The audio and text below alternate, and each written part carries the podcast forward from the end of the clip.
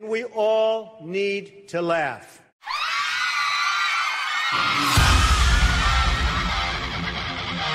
We choose truth over facts. And now for a perpetual political protest in progress. Judge my physical mental fit, my physical as well as my mental fit, fitness. Coffee time.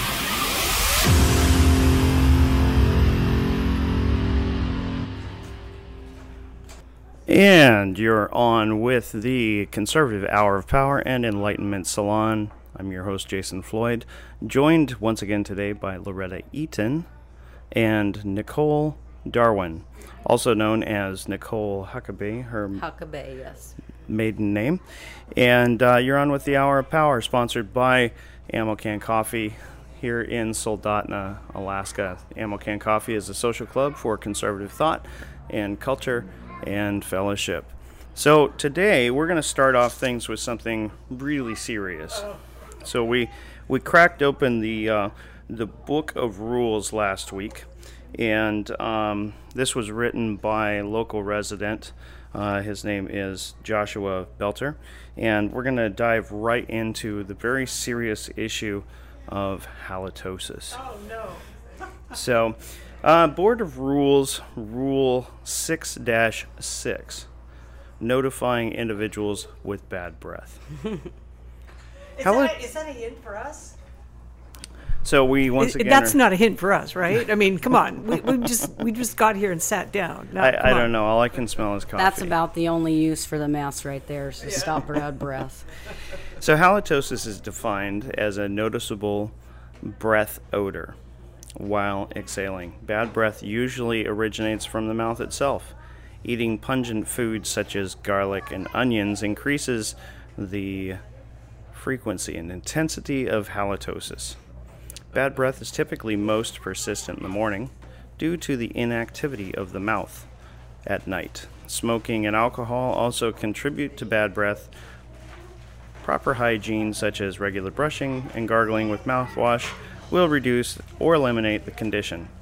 Another method of reducing breath odor is the cleansing of the tongue, the most common location of bacteria in the mouth. A. It is a civic responsibility to politely inform individuals with breath odor. Informing individuals with bad breath should be accomplished discreetly, ensuring the conversation is not overheard. Brief, polite statements should be used to inform those with bad breath. So, phraseology example. You might want to brush your teeth. Or your breath will be louder than your voice. So, Board of Rules 6 06 uh, states In lieu of notifying the individual of halitosis, the offering of a breath mint or gum subsequently satisfi- satisfies Rule 6 6A. So, um, C, and it continues. Oh no! In lieu. How, how much? You know, he must have really studied. He must have really studied this. Uh, or yeah, else he sat next to somebody that this is sort of a subtle, you know. well, I- hint you- You know, I spoke with Mr. Belter, and he said he, he, he traveled the world wide, um, talking to everybody he could to find out about all these unwritten rules. And he spent many, many years compiling data and um, in this handy little blue manual. Uh, so, in lieu of notifying an individual of halitosis, the offering of a breath mint or gum adequately satisfies the Board of Rules 6 6A. And D, after an individual is notified of bad breath, the noxious offender shall immediately excuse himself to remedy the oral situation by brushing, gargling, or other means. So, um, Okay, real- en- enough of that. Enough of that. Let's get let's get on to real good stuff. Come on, come on. Technically, it, it it ends up being a geopolitical issue after uh, the author states that he traveled the world to discuss it, yeah? Yeah, yeah, yeah. And uh, was he properly masked when he was doing that? So, a couple of headlines today from the Alaska Watchman.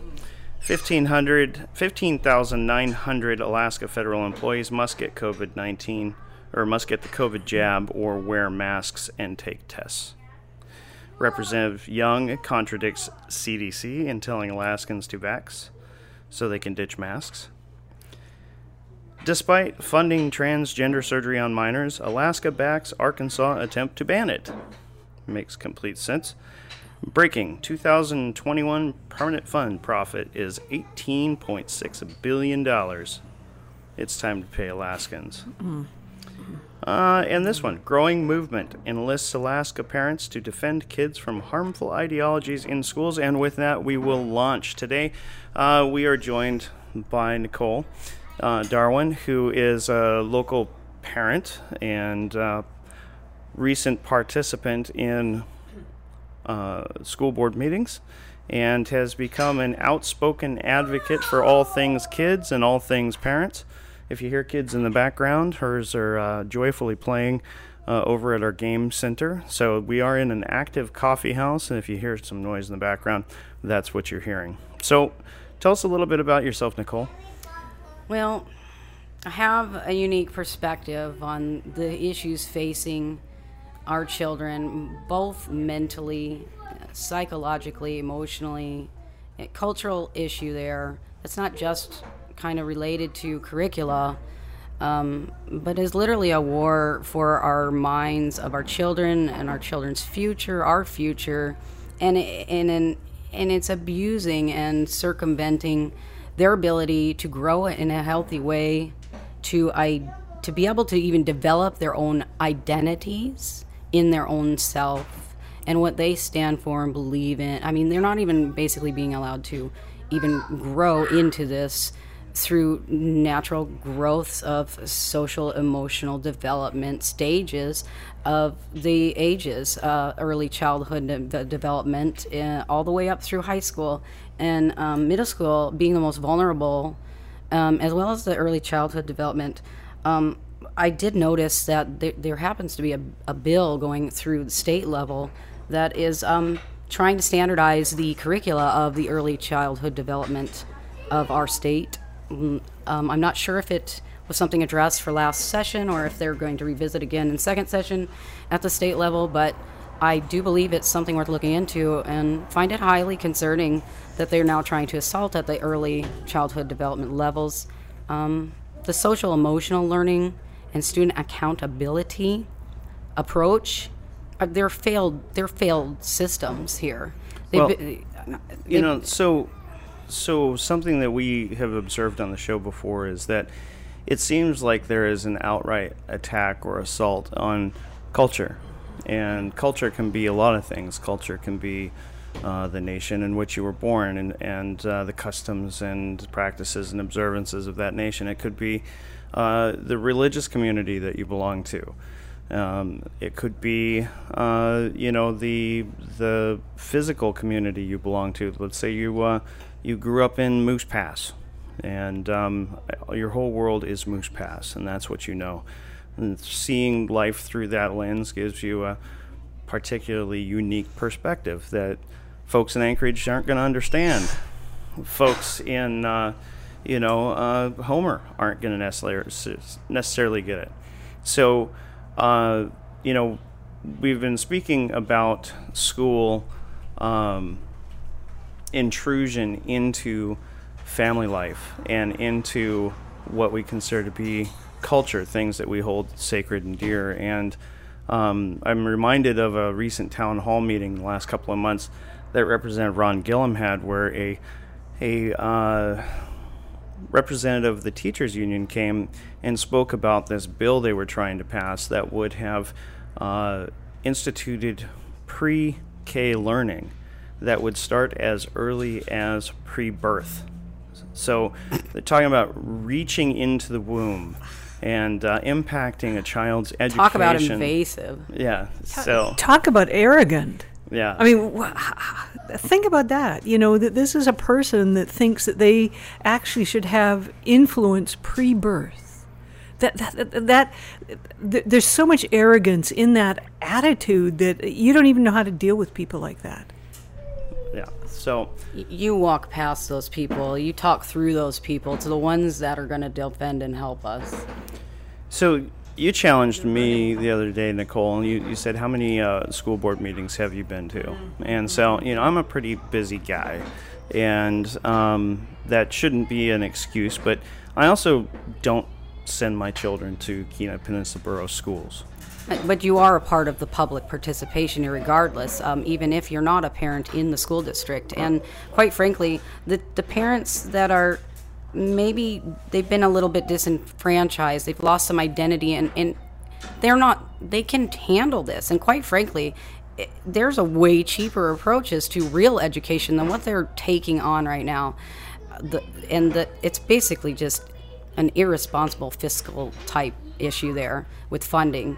Um, it, it- educating your children in a correct and proper core curricula focused, healthy way is not a hundred million dollar project for the next two to three years. I mean, it doesn't need to be that high, you know. And I and and they're gonna you know spew building this or building that, but what good are the buildings if none of the children's actually show up because the parents realize what they're doing to them? Well, one of the reasons that uh, we we ask members of the Ammo Can Coffee Social Club to come and participate in these conversations on the conservative hour of power is because perspectives vary as broadly as the stars, and um, you know the media would like to pigeonhole conservatism into one very narrow definition. And uh, if I've learned anything in the last you know decade uh, of being politically active, is that the idea of conservatism, while it does have some core tenets, is actually pretty broad, and it pulls a lot of people into the table that um, may hold different positions. And um, yeah, we've got a squeaky mic here. So, ladies, when you move the mic, we're sharing a mic. Go ahead and lift up a little bit when you move it, and then that way we won't have a bunch of squeak on on Okay. the. On the on But the don't you think- podcast. Where's the WD? Yeah. but I, I look at that as uh, y- y- the diversity within this conservative movement. I look at that as a bonus because it shows you that conservatives, those of us who are conservatives, we really don't care. I don't care. So, Loretta, have you been to one of these uh, school board meetings recently? What is it exactly you don't care about again? I'm sorry, I didn't catch that. what other people's points of view are. Yes, no, not recently. I used to go at first when my daughter was little, and I was so discouraged and so unhappy. That's what caused me to homeschool. So I'm angling. And I stopped. So I'm angling to a point. Yeah, I, I get Um, that. I get that. You know, um, Nicole, you talked about your recent activism, and I know that you're part of a growing group of community members that are very concerned about the direction and the attitude that the those on the school board have taken. Not all members on the school board, but at this time it seems a majority of members. So Okay, when you've that's spoken, too. when when you've spoken at the school board um, meetings, how have you and others been received when you've become critical of policies and actions that they're that, that are coming before the board for their consideration? What what has the response been? And this is I've had conversations with Nicole prior to the podcast, so this is kind of a setup question because she has some information to share with us. Well, let's just say, um, last year I watched I watched live um, the application and interview process that they went through when they hired from within the assistant superintendent into the superintendent position. And quite frankly, and quite non transparent, they thrust upon us a new superintendent, Mr. Holland, from the Homer City district or area of the borough, what have you, since we're all the same district when it comes to the school board. And um, the IT and the video editing and the burying of the videos that make it difficult for the public to even find it's quite abhorrent. Quite, quite frankly, what was barely a transparency thing and partially just people's apathy and not participating has has basically become um, intentionally untransparent. They've turned it into theater at this point.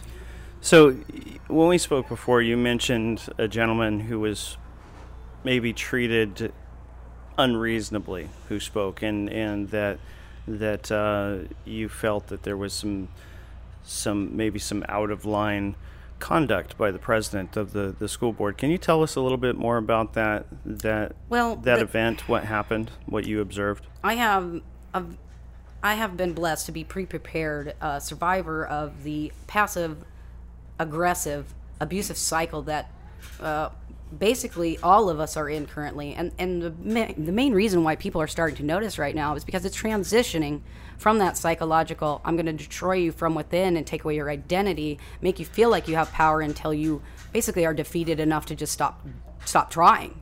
And um, that's the the most dangerous part of that is is them the passive salesman type who decides to tell you that you have control over the situation while uh, sliding in a slight like oh my gosh you're doing the dishes for once. You know you know they're subtle um, attacks on your self-confidence and your ability to step up and, and do something good well or right and that they somehow are somehow better than you it's it's very it knocks you into a well that you didn't know could be so deep eventually and it does end up with a foot on the head there at the end and and and it's just So, so it sounds like it's- it's- it sounds it's, like uh, you've had some personal uh, experiences. How how does that translate over to what you've observed in the in the chamber? Um, if you choose to go to media.kpbsd and watch some of these videos, I, personally have gone back into May of 2020 at least, that far back, um, if not more. I mean, there's archives there, but you you can see the difference between what was there and what's there now. And um, one of the videos I watched where they're introducing another new person into the district of our of the Kenai Soldotna area in the in the admi- either administrative board or what they call the principals as the, or the leadership in, in each of the schools. And uh, Mr. Ilk pointed out, you, you know, also from Homer, and I watched as the um, the president of the board basically aggressively psychologically shut him down and reprimanded him on camera, mind you, on camera for the public to view about, oh, that's enough of that. Um, uh, you know, we, we, you know, type of like, he, Mr. Ilk, I mean, gold star, double gold trophy here, standing up and, and trying to maintain transparency of, of something he, he obviously finds alarming. Um, I personally found it alarming because it was preceded by legislative. We lost 80 certified school teachers through um, a, an, an incentivized retirement program. How, how beneficial is that going to be to those people as Biden destroys our currency and our dollar value? I mean, how, how much of a retirement are they going to have after all? They So- got pushed out of the education system, and something else is coming in, and it's not coming from Alaska. So I, I think I think you know um, as as we talk about public participation, uh, we often hear from political or elected uh, officials, you know, well, nobody ever comes to our meetings, so how can you expect anything different to come from this? How can you expect anything, anything uh, that you want to actually be represented? But then on the flip side, when the public actually does get involved and they do step up and they're like, hey, you know, uh, we don't really approve of the direction that you're going then they get treated like this. And so, you know, for my own story, it wasn't the school board I got tired of dealing with, it was the school administration. You know, uh, the principals given these little fiefdoms that they have almost complete control over, and then trying to get some straight answers out of them concerning curricular questions and being basically run around a, blo- a rock, uh, you know, with circular sort of arguments, and then going to the then to the head shed to the, the, the district office and asking to see uh, somebody somebody who is you know in charge of curriculum to get some clarification but and then they blow you off for Yeah, two but- months Yeah, but Jason, that's just part and parcel of it. 20 years ago, I had a friend that was a lawyer and she was taking care of her her niece living with her and she, this is a lawyer. She'd gone to the school to talk about things, like sounds like you were trying to do. And I remember her telling me later, she says, You know, I never understood a word they said. It's, it's, it is what they want. They want their, they've got whatever it is they want to do, and they, they make formulas, they make decisions to shut us out. This is not new. I went to school, my daughter's 30 years old. I went to school board meetings when she was four. This is 26 years ago. And I remember I walked out because they were all yelling at each other. The superintendent was yelling at the people in the, the you know, the people in the audience. The people in the audience were yelling the superintendent. So maybe just now, you know, I'm actually laughing because it just sounds like they're, they're a little bit more sophisticated rather than yelling, they're using sarcasm. Well, the things that you guys are speaking to or addressing, that's the passive part of this the abuse mm-hmm. cycle there, where the salesman wants you to feel like you have some sort of control as they give you none at all and take away more and more. And so when you put the two together, quite frankly, the passive side is way more damaging. Way uh, more damaging. Let's let's clarify though that once you do get the COVID vaccine, you won't have to wear a mask again. right. Sure. right. yeah. Right. So then, but what is the solution? I mean, it's really nice to sit and I think as conservatives, we've tended to. A psychologist told me this years ago. It's easy to intellectualize, and there's actually a name for it, where you sit and you talk on this very high level about all the wonderful stuff, but you really don't want to like, you know, chop the onion. That's why we don't campaign. ever bring any experts on the show. we just have opinions. campaign. yeah but you know i I just uh, it's interesting to hear all about this and because i have not participated at all in the school district so nicole you're Hi. So, we entered this district um, out of the Muldoon Creekside Elementary School, uh, oh, Creekside Park Elementary School. I apologize. And um, they're an award-winning Title I school, and I watched as the collaborative, innovative teachers. Mind you, there are four separate classrooms for each grade level in that cla- in that area. It is a melting pot of ethnicity, and I was a minority in that environment. They eliminated bullying, You Not through your ol- policy. you with your olive skin, you were a minority. right? Yeah, right. I'm golden- so free. golden I'm olive so stark skin. white. Okay, yeah. I'm like death pale. Give me some sun. Anyways, so um, well, my point is, I've seen how it can be done properly. I've seen how bullying can res- be resolved by allowing the children from above to mentor the children from below. And this You creates didn't you didn't have a team Yeah. of social workers there to no, take God, care no. of It was everybody's four emotions? teachers for the third and fourth. Oh no, my children came into this system in the third and fourth grade. This was this was first and second grade of their school education. Now my son is making leaps and bounds and improvements in spite of our toxic environment background history. He he he he had his joy of learning stolen from him at a very early age due to just the abuse issues but they were restoring that. They were, they were, and we came out here, and he was bullied for three years before he even the, made a to the- friend. out here being Out in the- Nikiski the, area. the Kenai Peninsula Yes, North Borough Star Elementary School School District. Yeah. Okay. Oh yeah, North Star Elementary School. So basically, um, he moved from a no bully zone of a of a melting pot of ethnicity backgrounds. And, and older children mentoring younger children and he in that school he ran around the school hugging people because everyone was his friend. He got out here and was ostracized for trying to hug students um, and bull- he literally was bullied like team bullied. Like he couldn't keep the story straight but all the bullies could keep the straight. So he got punished for lying even though he's telling the truth because the bullies you know went against him together. So are our school districts sorry squeaks hey uh, look I, I i'm not used to like sounds i'm not allowed to so, crinkle so paper I'm, and I'm going to take a real Yeah. quick moment. You're going to say something about our school districts, Yeah. but I want to tell folks that you mm-hmm. can support us on Patreon, and that money goes to help us buy equipment that does not squeak. good good Anyway, idea Go ahead. contribute. Well, you know, it confuses me because we're such a small state. You know, there's 750,000 people in the state.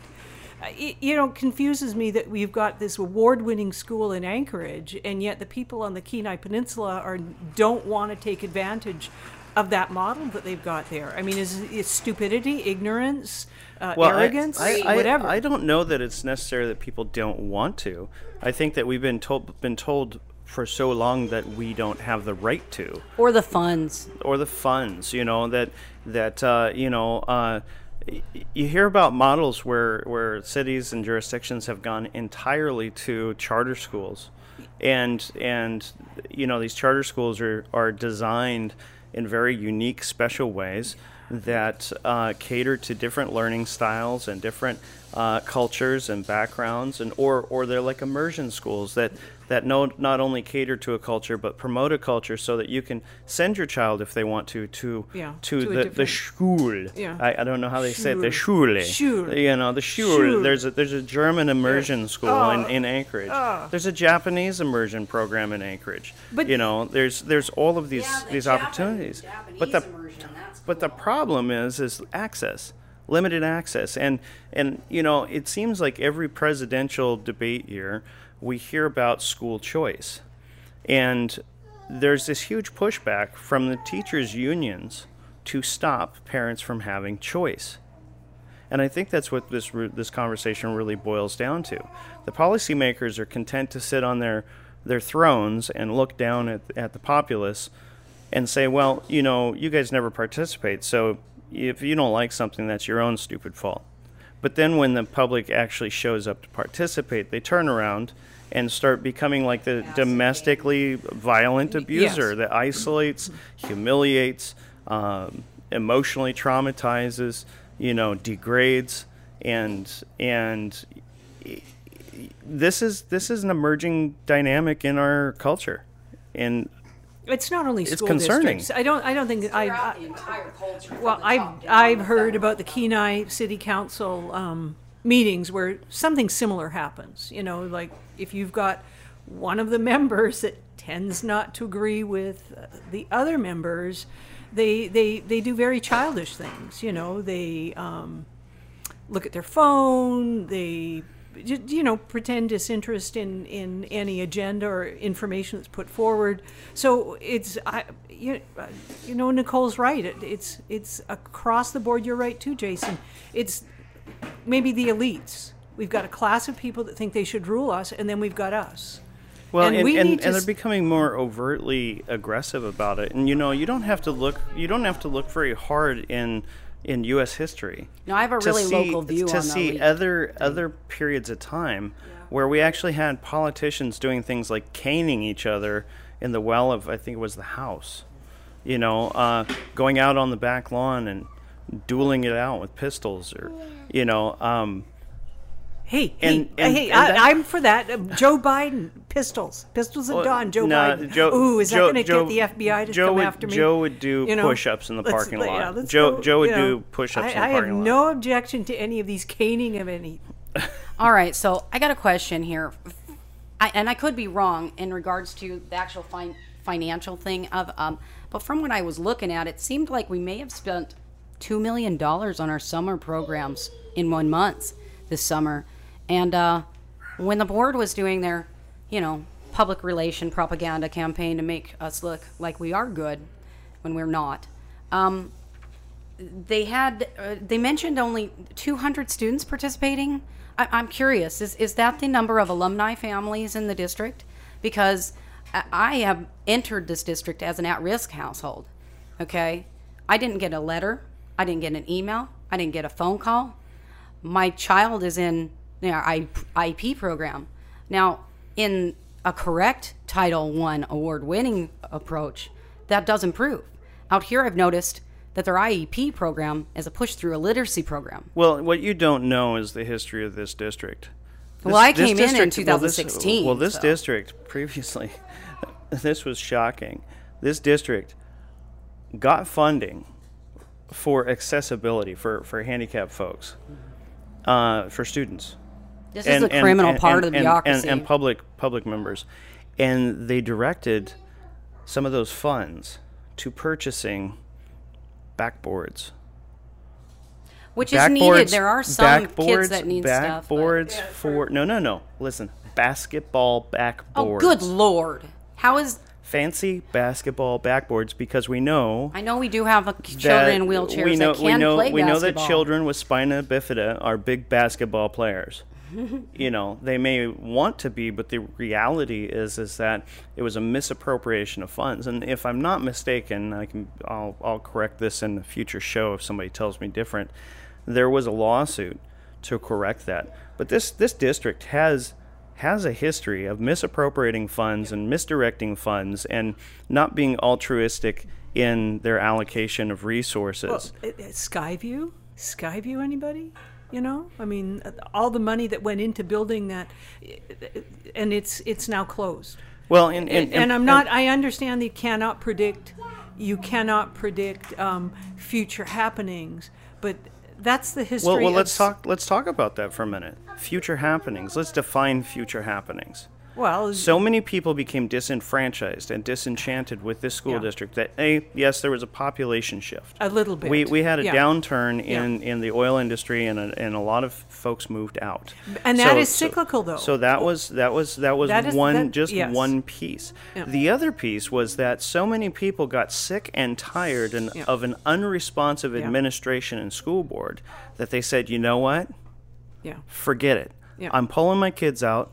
I'm going to bite the bullet. I'm going to do what it takes, and I'm going to homeschool my children. And you know what the district's response to that was? Mm. They created Connections. Yeah. Connections was a clever way to recapture those dollars that migrated away into homeschool programs because people were tired of the indoctrination. They were tired of not being listened to. They were tired of, of these activist administrators saying, you know, what could or could not be done in their buildings. When I was when I was a student, and I you know I graduated from Nikiski High School. That high school out there was the center of all community events. Not anymore. I have something to speak to connection. Not- not anymore. And so, Not so you know, um, go ahead, Nicol. Nic- so connections. So for f- the connections thing, my daughter was frustrated with, quite frankly, Nikiski school district. The school that that part of our district is literally abandoned. She she noticed it. All her friends are exiting and moving into the Kenai schools because it's so bad in Nikiski. And the board member that represents Nikiski, where the heck are you for our kids? And Anyways, who is that? I, you know, I cannot remember his name. It's one of those ter- Tananigan, Ranigan, something or other. Tauriainen. Yeah, guy. Yeah. so Tori- Jason Tori- Tauriainen. I mean- I mean, s- come spoke, on. I spoke with Jason Tauriainen actually at the Wednesday market. Uh, he and his wife came out, and I saw him. I used to go to church with Jason Torianen. So, Jason, when you listen to the podcast, okay, Nicol Darwin would really like to hear from you, or take your spot, maybe. or or or step up in a way that maybe you have. I mean, if you're tired of, of all the bureaucratic um, and the sham and the abuse going on, I, I'll gladly step Now, now that. I will I will offer Mr. Tauriainen this opportunity. You know, if we criticize somebody on the show, I want to give them the platform to come back and defend themselves, or to explain why things are the way they are. One of the things that I found when I went to Juneau was that the corruption, the uh, stacked deck that is Juneau, was way deeper than I ever imagined it would be. It's trickled down for sure into Well, local it- it's districts. it's it's it's not a trickle down. It's an intentionally designed uh, machine that is set up to frustrate, disenfranchise, disempower, and it is. It's a domestically violent relationship between the government and the populace at this point. I'm hearing talk of mandatory vaccines for children, even for them to go to school. Oh, that'll never happen. Yeah, that's That'll never never- gonna really. Uh, passports. Then- what are those? They just got those? done telling us they weren't going to mask our children at the last school board meeting. Oh, unless oh, but we'll still have masks available in. Um, in case the unvaccinated would like to wear them, well, uh, the unvaccinated aren't spreading anything, as far as I as far as I'm hearing. I have a, a natural immunity, ma'am. Before, before Well, natu- nat- yeah. natural immunity doesn't doesn't work. Yeah, right. You know, if you've had the COVID, Our viral um, environment your- isn't three-dimensional either, right? Your body's self defense mechanism that is the the um, you know. you know, it, it, it doesn't come work. on. It doesn't It- work. it- The only know, thing that we can we can rely on is a synthetic uh, drug that and has. and now it's it's going to be every six months, and you wait, it's going to be a monthly. It's going to be monthly, monthly, monthly. Well, we had this we monthly, had this conversation monthly. in a previous episode where we talked about you know let's just have a mind experiment about a pharmaceutical CEO that comes up with this idea. It's like, what if there were a disease out there that we could create a vaccine for? But the real trick is that the vaccine only works so long that it wears off, and you have to continually do, do boosters. And because this is a man-made disease that will continually evolve and and uh, and and and pervade through our our populace, we have now turned all of our people into cash cows that must come back and get their dose every six months in order to maintain some kind of semblance of health Well, and it's for the not- rest of it- their lives. Well- vaccine dependency. Yeah, it's called uh, antibody uh, dependent enhancement. it's ADE. And this was predicted 12 months ago. And this is what I've read just today. This is what they think is happening with some of these people that are getting the breakthrough cases. And they're actually sicker than some of the unvaccinated that aren't, Do you know how many vaccinations That are getting- are on the schedule now? you know. Sorry. But you know, this is uh, this I uh, uh, this is one thing I cannot laugh at because I have dear friends that have been vaccinated. I heard today that they're sick, and I actually they're they're I don't know if they're covering it up, but I actually think they have COVID, and they both, you know, been vaccinated, and they thought it was going to save things. And if it, I, I just don't know what to say. Well, I want to be respectful of, of Loretta's time here. We I'm we got a little bit of a late start, and she has a daughter who is going to be waiting for her at the airport. Airport. it is uh, five after twelve, and um, what we're going to go ahead and do is read another real quick uh, board of rules rule, and uh, then we'll go ahead and conclude with Nicol. Uh, you are on the Conservative Hour of Power and Enlightenment Salon, sponsored by Ammo Can Coffee uh, here in the heart of Soldotna. Ammo Can Coffee is a social club, and we're going to go ahead and read Board of Rules number 11 8 Mobile Phone Etiquette. Individuals operating mobile phones in public shall maintain situational awareness. Mobile phone users should be receptive to the conversation, conversation and body language of others while engaging in cell phone conversations. The public operation of mobile phones shall be conducted in a professional and courteous manner. The following list of mobile phone procedures is mandated whenever a mobile phone is operated in public. A. Live conversation takes precedence over cell phone conversation. B. An apologetic statement shall be spoken before live conversation is interrupted to engage in cell phone conversations. Phraseology example Excuse me, I've got a call. C. Mobile phone conversation shall be abruptly terminated whenever any situation develops that may require the complete attention of the cell phone user. D. Mobile phones may not be utilized whenever conversation may hinder driving. See Board of Rules 2 4. Boy, we sure have abandoned that etiquette, haven't we? Yeah. E. Subjects inappropriate for face to face public conversation are also inappropriate while using a mobile phone in public. If anybody's ever been uh, witness to one of those one sided conversations where um, everybody feels sort of awkward except for the person on the phone, usually sure. usually speaking at a volume so that ev- purposely so that everybody can hear their side of the conversation. And finally, F.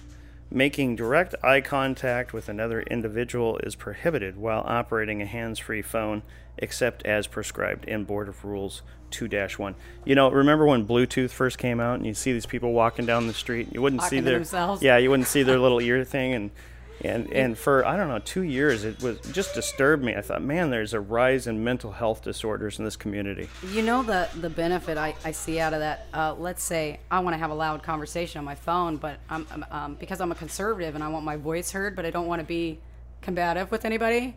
Just get on my phone and start saying all the things I'm thinking about. Yeah. Hey, that would be great during election season. It just everybody gets on their phones and has very loud political conversations in public spaces. even just day to day walk through the store, man. Do you believe this? You know, if you don't want to be confrontational, that's a good, you know. Honestly, I still think you need to step up and have that difficult conversations because we've lost the ability to debate um, issues. Uh, and I, I and that's I mean, how can we collaborate and, and unify without So let's being able to do that? let's do talk that? about where we go from here. So, what would your recommendation be in regards to the cur- current state of our school district and what people need to do to make a change happen? Well, the thing that I would like to have addressed, quite frankly, most first and foremost, number one, I'm not, I'm not afraid of the counselors and psychologists and, and the mental health industry coming in accosting my children through social services or anything like that, right? I'm too empowered for that um, with my experiences, you know? And, um, but the social emotional learning that they're launching upon our children and deviating away from actual core curricula and it's it's damaging. It's a failing system. Um, the last time I went to the board, they had a lady call in to speak to that social emotional learning, and the uh, based off what something I said from my very first speaking at a board meeting ever in my entire life. So, and, and addressing this issue, um, and uh, she was basically PR for the fact that our children really need emotional support right now. And we had a suicide in our district. Well, you know where that suicide was? The suicide was in Nikiski. And it was not one, but two, at least the one I know of. They never even told in the public about the two. They didn't tell them about the second one. Why? Because they just entered into our community. They'd only been here a few weeks before that child killed themselves in the middle school okay, middle high out in Nikiski. That happened not after COVID, before COVID. And that program that's supposed to help their mental health has been in place out here. The counselors, the psychiatrists, all these people that got thrust in the system from DEED or whatever else she, that I can't recall the uh, you know letter organization of that was already in place since 2014 and this was a payback program. The district has to pay back for what we threw it for what they threw in there into the schools to abuse our children's at the mental health and identity level of growth. So, so what can people do? go to the board meetings. You know the parents you know what over a hundred million dollars of funding to repair and address school issue for buildings or code violations, whatever. Doesn't even that doesn't matter if if your parents are pissed and none of this and none of them let them come by to school. You're going to be running an empty school. Well, You know, and, for, that- that's one thing you can do. And, and the other thing is, is the, the other parents that they want to, they want to, um, they think they can't teach their children. Um, they can. It's it's not difficult. I sit on the floor and play with your kids. You'll see they learn rapidly, especially if they're in early childhood development. They're little sponges. So um, the children that are getting thrust in the district because parents don't feel like they can do it because that was an intentional passive aggressive abusive tactic used against them for generations mind you um, they um, if you don't have kids in the school if you're exiting the school show up to the board meetings anyways you're still part of public participation and i honestly think it's your god-given responsibility to step up to, for the orphan children that are being thrust into these districts So so let's let's talk about that really quick. There was a lot to unpack there.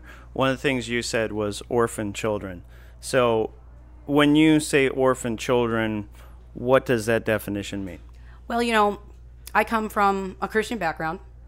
Uh, I'm, you know, born in, you know, I'm, you know, saved, Jesus Christ believer, non denominational, by the way. Denominations are divisive and we were supposed to be unified. But the thing is, um, Christ calls us to care for our widows and orphans. And the culture attack that's happened to us has created widows through domestic violence and created orphans by thrusting them into a school district and their parents abandoning the, the chore and responsibility of raising them up in the Lord. Okay, so so what I'm hearing you say, and correct me if I'm wrong, is that sitting on the ground with your kids after they come home from school and actually engaging in a discussion or educational play with them, recapping what they've learned and being an active participant in their education is something in the, your call to action for parents to do. Is that is that That's one of them. Um, let me give you an example. Uh, so my my son, when he was in when he was two, in early childhood development, very excellent daycare in Anchorage, by the way, ABC Northern Lights. Um, they um, they were calling me daily and daily. He keeps hurting other children. He's running around the room, knocking all the toys everywhere. He's this, he's that, he's this, he's, he's two, right? And I went, you know what? He's not this bad, right? So, you know, I'm tired of the phone calls. Um, and so what I did was I went in to that daycare and I sat in his classroom in the morning for about an hour and a half or so. Both the teachers in that room were waiting to exit. They'd already put in their notices to quit. The toys and learning in the room was non existent. And when I was walking from the entrance of the building to that classroom that he was in, I walked past another room at the ABC Northern Lights School um, of Early Education in Anchorage, the, um, the Rainbow Room. And I noticed this teacher's room was full of things to explore. Um, she was doing things correctly. She was engaging the children properly. She had everything available with her. She wasn't sitting at the table having a conversation with her fellow coworker about how she couldn't wait to get out of this line of work while ignoring, not engaging with the children at all. You know, two year olds become quite violent and hard to deal with and just really disruptive when they're bored and they're not being engaged and they're not learning anything. I mean, they want to learn. They're sponges. And so that kind of thing right there, like sit and observe the classroom. Maybe it's not your child. Maybe it's their environment or the teachers. And and not all teachers, no, mind you. Like I said, there was one good teacher. And I told that person, you know what? Take him out of that room, put him in this other room, and he'll be a whole nother child. And the next month, my child was a star of the month as the most improved child out of the daycare. And I never got those phone calls again. So the bottom line here is time, talent, treasure. People are going to have to decide what's important.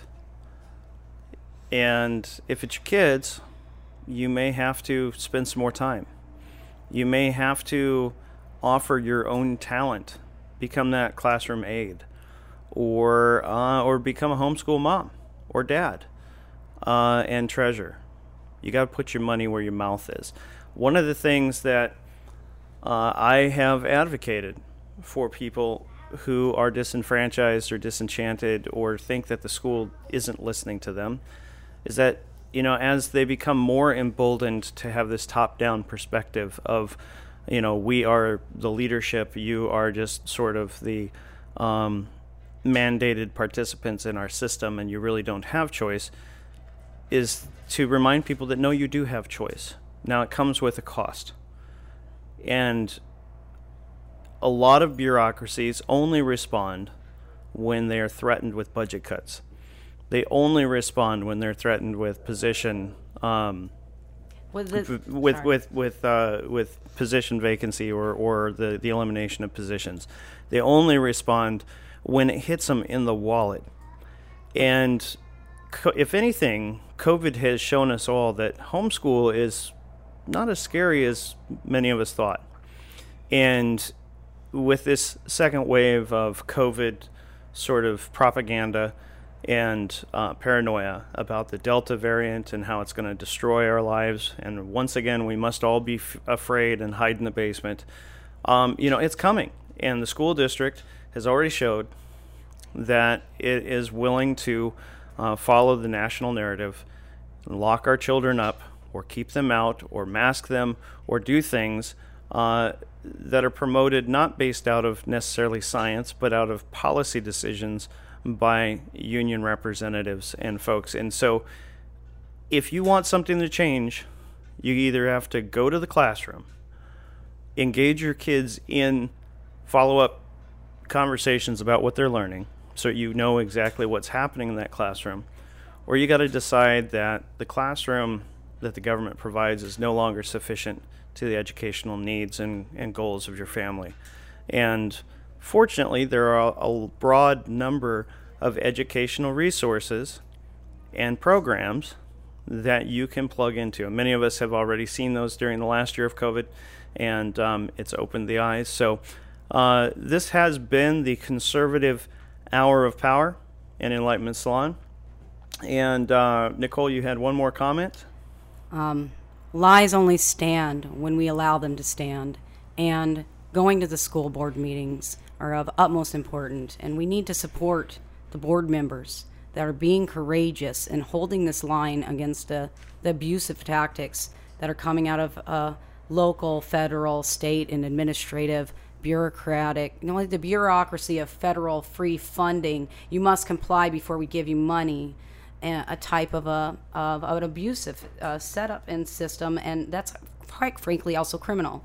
So step up, walk into your board meetings, and, and find out. You know, if you're awake to the issue, God's made you awake for a reason. So I want to thank you, Nicol, for coming in today. You spent uh, over an hour here hanging out with us and uh, gave up some of your time and your talent and uh, your treasure. And uh, we want to use this as an opportunity to encourage other folks to come check out the AmmoCan Social Club, uh, intentional conservative community, and uh, like and share this podcast with everyone you know. Your support on Patreon or here uh, in the coffee shop helps us continue to invest in equipment and programs and things that expand knowledge, build faith, build family, and build friendship. Uh, this has been the AmmoCan Hour of Power and Enlightenment Salon, and I thank you for joining us, and we'll talk again next week. Have a good week, everybody.